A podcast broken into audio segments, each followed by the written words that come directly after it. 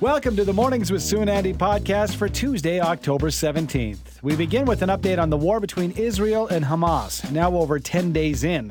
We get the latest from Sarah Teich, international human rights lawyer and senior fellow at the Macdonald Laurier Institute. Next, maybe that large purchase you made using a buy now, pay later plan has put you in more debt than you can manage. We find out why this type of payment method is now failing consumers from Vivek Astvansh, professor of quantitative marketing and analytics at McGill University. And finally, October is Cybersecurity Awareness Month. We get details on what current scams you need to be aware of and how you can safeguard your personal data with Tony Anscombe, Chief Security Evangelist at ESET Digital Security. The death toll is rising. Gaza bracing for a potential Israeli invasion as the Israel army searches for Hamas terrorists. Sarah Teich is an international human rights lawyer, senior fellow at the Macdonald Laurier Institute, and a legal advisor to the Canadian Coalition Against Terror, and joins us now to talk about the situation that is happening today in the Middle East. Good morning, Sarah. Thanks so much for being with us. Good morning. Thanks for having me. Uh, Israeli officials announcing uh, that an invasion of Gaza is likely as they search for these terrorists. Do we expect to see it this week? I mean, obviously, they're not going to make an announcement that it's coming, but are we expecting it within the next hours? It's a great question. I think the other, you know, factor to keep in mind, which makes this, you know, wildly unpredictable, is this the hostages, right? And I think that's probably why we've seen a delay of so many days already. Is that they're trying to do some I mean, we can only assume they're trying to do some behind the scenes negotiations to get Hamas to release the, uh, I think it's now stands at 199 Israeli hostages. What are we hearing, Sarah, about the movement of the residents of Gaza at this point and, and safe passage perhaps for civilians? Any updates there? So, uh, you know, the last I heard, the the Egyptians were still blocking that border. There was temporarily, it looks like there was an agreement that had been reached to open it yesterday morning, and then that you know, didn't happen uh, in reality. So there's also some diplomacy going on there to try to get Egypt to open the border on their side.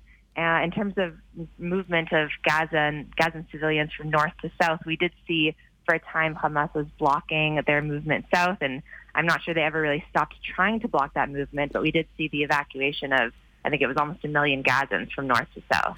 Sarah, what do we know about this terrorist organization, uh, Hamas? Do, do we know in terms of numbers or how well armed they are? Do we know much about that? Do the Israelis know?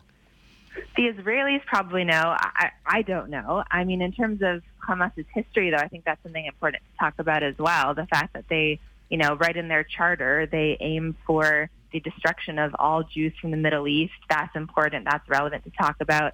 It's also important to talk about how, you know, their ties with Iran. They are 70% funded by the Iranian regime. The rest of their funding, to my knowledge, comes from Turkey and Qatar.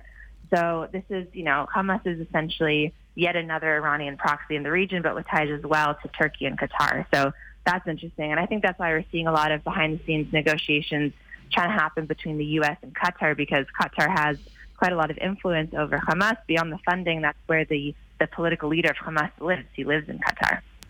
Speaking with Sarah Teich, an international human rights lawyer, senior fellow at the Macdonald Laurier Institute, and a legal advisor to the Canadian Coalition Against Terror. Uh, we brought you in, Sarah, talking about how it is imminent, from what we're hearing, the Israeli invasion of Gaza.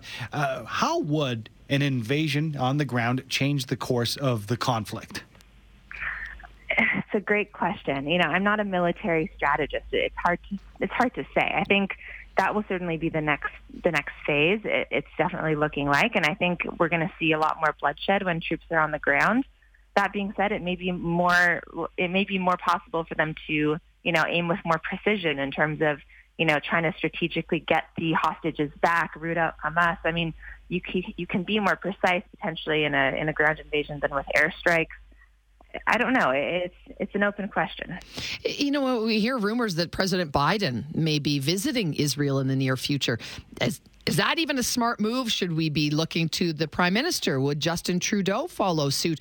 I know they're supporting Israel in this war on terror, but is that that's a seems awfully dangerous at this point in time with the way things are. Yeah, I mean, yes and no. You know, Israel has a really fantastic defense system with the Iron Dome. So in terms of a head of state's physical safety, I mean, I, I think that concerns those concerns may be a little bit overblown. Um, in terms of should Trudeau go, I think Trudeau should go. I think it would be a real uh, indicator of solidarity beyond the statements. But do I think he will go? Probably not. All right, uh, let's uh, get into the uh, you know uh, depths of this with the crystal ball, Sarah. Mm. I'm not sure if you have one with you because this is this is another very tough question. How do you imagine this coming to an end? What are some of the paths to a resolution that we possibly could see in this conflict? Great question. I think, you know, at the end of the day, peace should always be the goal. And I think it probably is for the Israelis. That being said, their, the aims of their operation have been, have been stated very clearly. They want to eradicate Hamas because they feel that as long as Hamas is there in the region, or in Gaza at least, they will pose a threat and they have the capability to, you know, have do this type of attack again. If, if the Israelis don't completely eradicate Hamas, we, you know, there's the risk that in another five or ten years there will be another massacre like we saw on October 7th, another thousand plus Israelis killed, another almost 200 taken hostage. So I think that has to be the end goal, and I'm not sure that the Israelis are going to stop, nor am I sure that they should stop, frankly, and you know, unless and until Hamas is totally eradicated. You're a lawyer. You're a legal advisor to the Canadian Coalition Against Terror. Can you tell us even what what that is uh, specifically? Sure. So the Canadian Coalition Against Terror, actually, they recently changed their name. They're now called Secure Canada. Um, I should have told you guys that before going on the air. I apologize. Um, they are concerned with uh, terrorism in Canada and terrorism against Canadian victims. So, um, Secure Canada, I, think in the coming days, will be looking mostly at the Canadian victims of this because there are Canadian victims of this, right? There have been, I think, four or five Canadians killed and, uh, you know, at least one Canadian taken hostage. I think that may actually be three up to three now. It, You know, these the bodies and the missing are still very much being counted, but this does certainly have a Canadian impact. And this is this is obviously a separate conflict. We've been at this a little over ten days, Sarah. But how important is it for the Canadian government and uh, we as Canadians to not lose sight of that other important conflict going on between Ukraine and Russia, and not you know uh, put the brakes on the support we can give, whether it's resources or money, uh, with two major conflicts happening at the same time. It's a great question, and it's a really important question because we're also seeing Russia try to take advantage of the situation in Israel, right? And you have to ask yourself, why is Russia supporting this conflict? Why why do they seem to be stoking the flames a little bit? And well, it's obvious that it's it's a distraction from what they're doing in Ukraine, and you know, likewise, China, right? China seems to be uh, sort of stoking the flames of this, and they also are incentivized, perhaps, to distract from what they're doing to the Uyghur Muslims in in China. So when you look at who's supporting, I think that's important to keep in mind. And Canada should not be, you know, drawing support from these other conflicts. They all matter. They all matter for the geopolitics of the region of the world. They all matter for Canada's security. And um, absolutely, we shouldn't lose sight of those those other conflicts, and our support's important. Thank you so much, Sarah. Thanks for your voice this morning. Appreciate your perspective. Thank you. Thank you. Sarah Teich is an international human rights lawyer, senior fellow at the Macdonald Laurier Institute, as well as a legal advisor to the former Canadian Coalition Against Terror, now known as Secure Canada. Buy now, pay later. Of course, it allows shoppers to purchase an item and pay off the balance later in installments.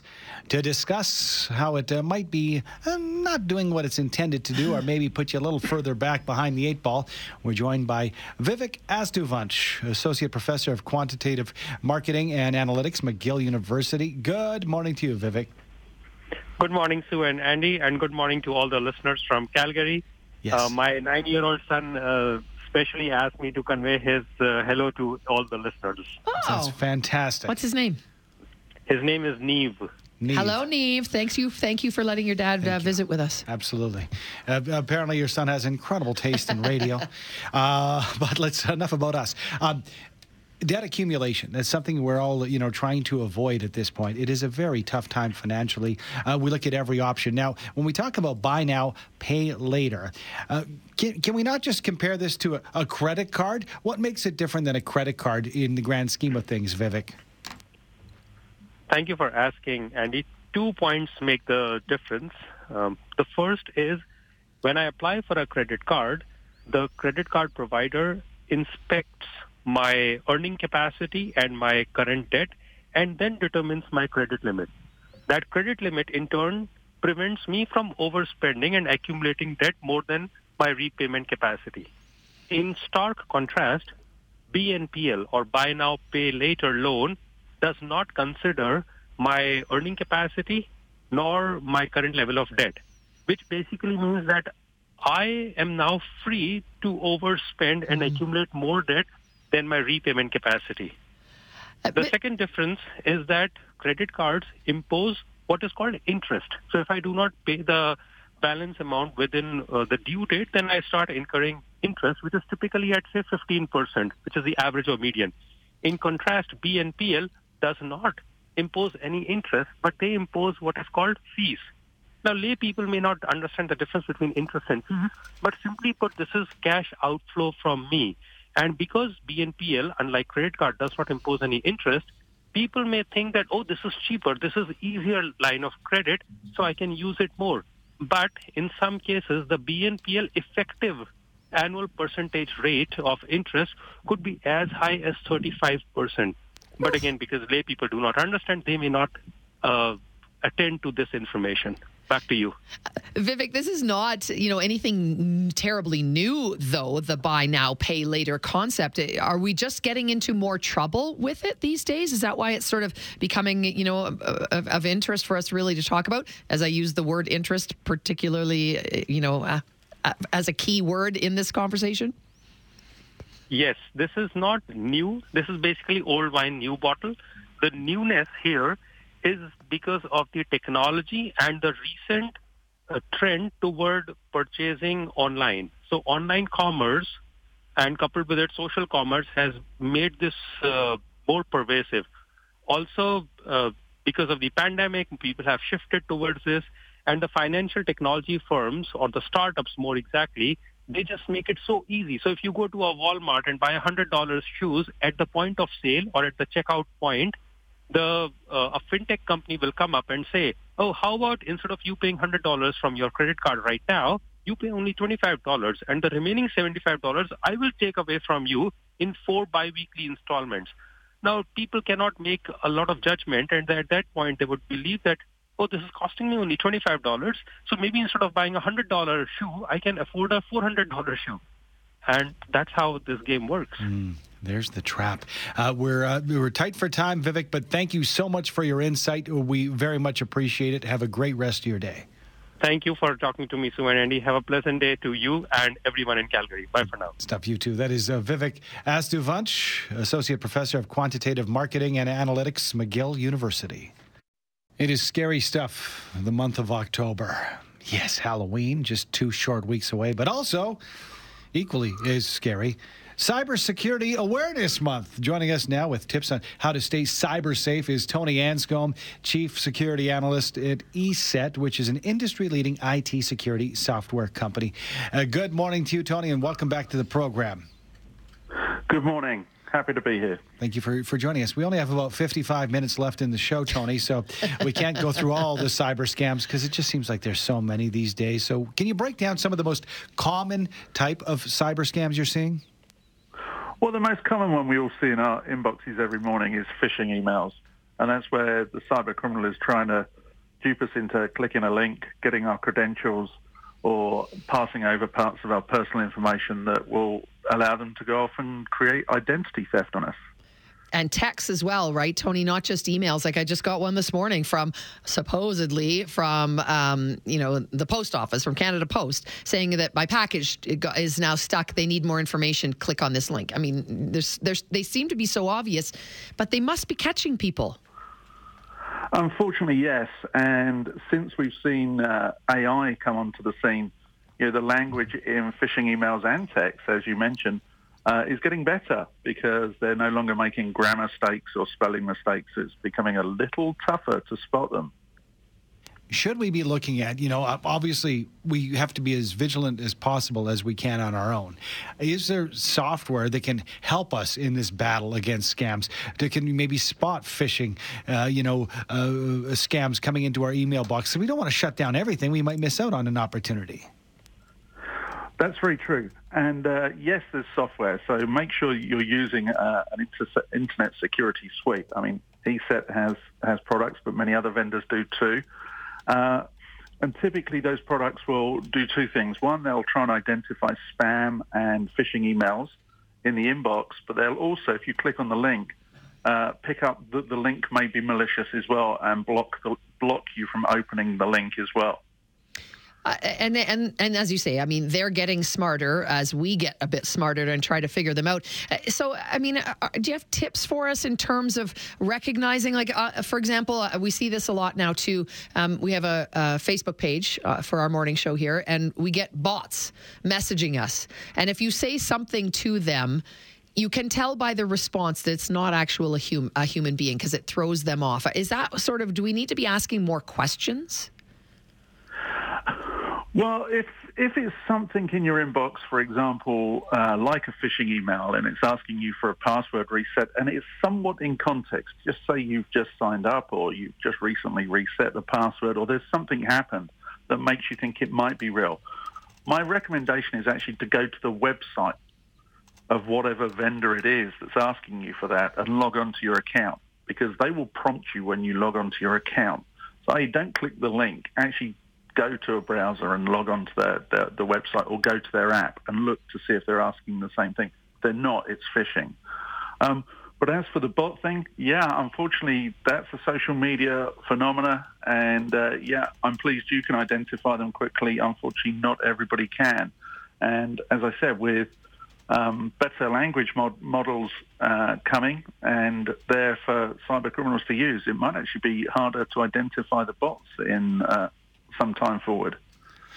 It's uh, much uh, more difficult for me these days, Tony, because you know, besides the the PC or the laptop that I use, my phone, I, I get a lot of phishing. I get a lot of interesting texts coming in, etc. How much of a of a, I guess you'd say, bump in the road has this been for your company? Because it's not just computers anymore; it's tablets, it's phones. How has that changed the dynamic of what you do?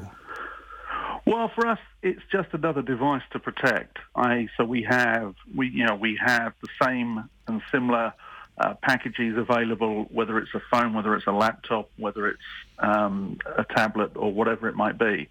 Um, the interesting thing with the phone is that actually it contains way more personal data than your laptop ever did.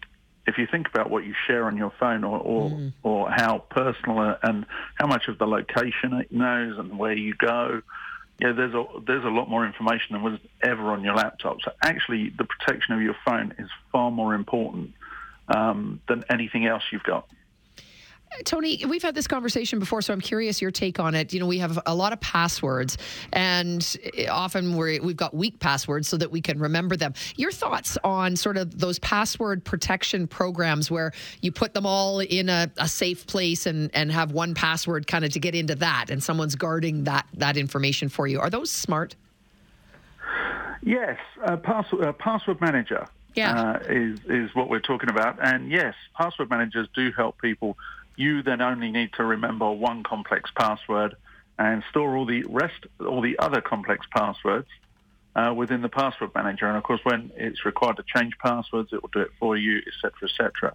But make sure you choose a reputable one uh, and make sure it has um, the some of the options that you might think about. So, you know, can you share it with family members? Share certain passwords with family members? Does it work across mobile and laptops?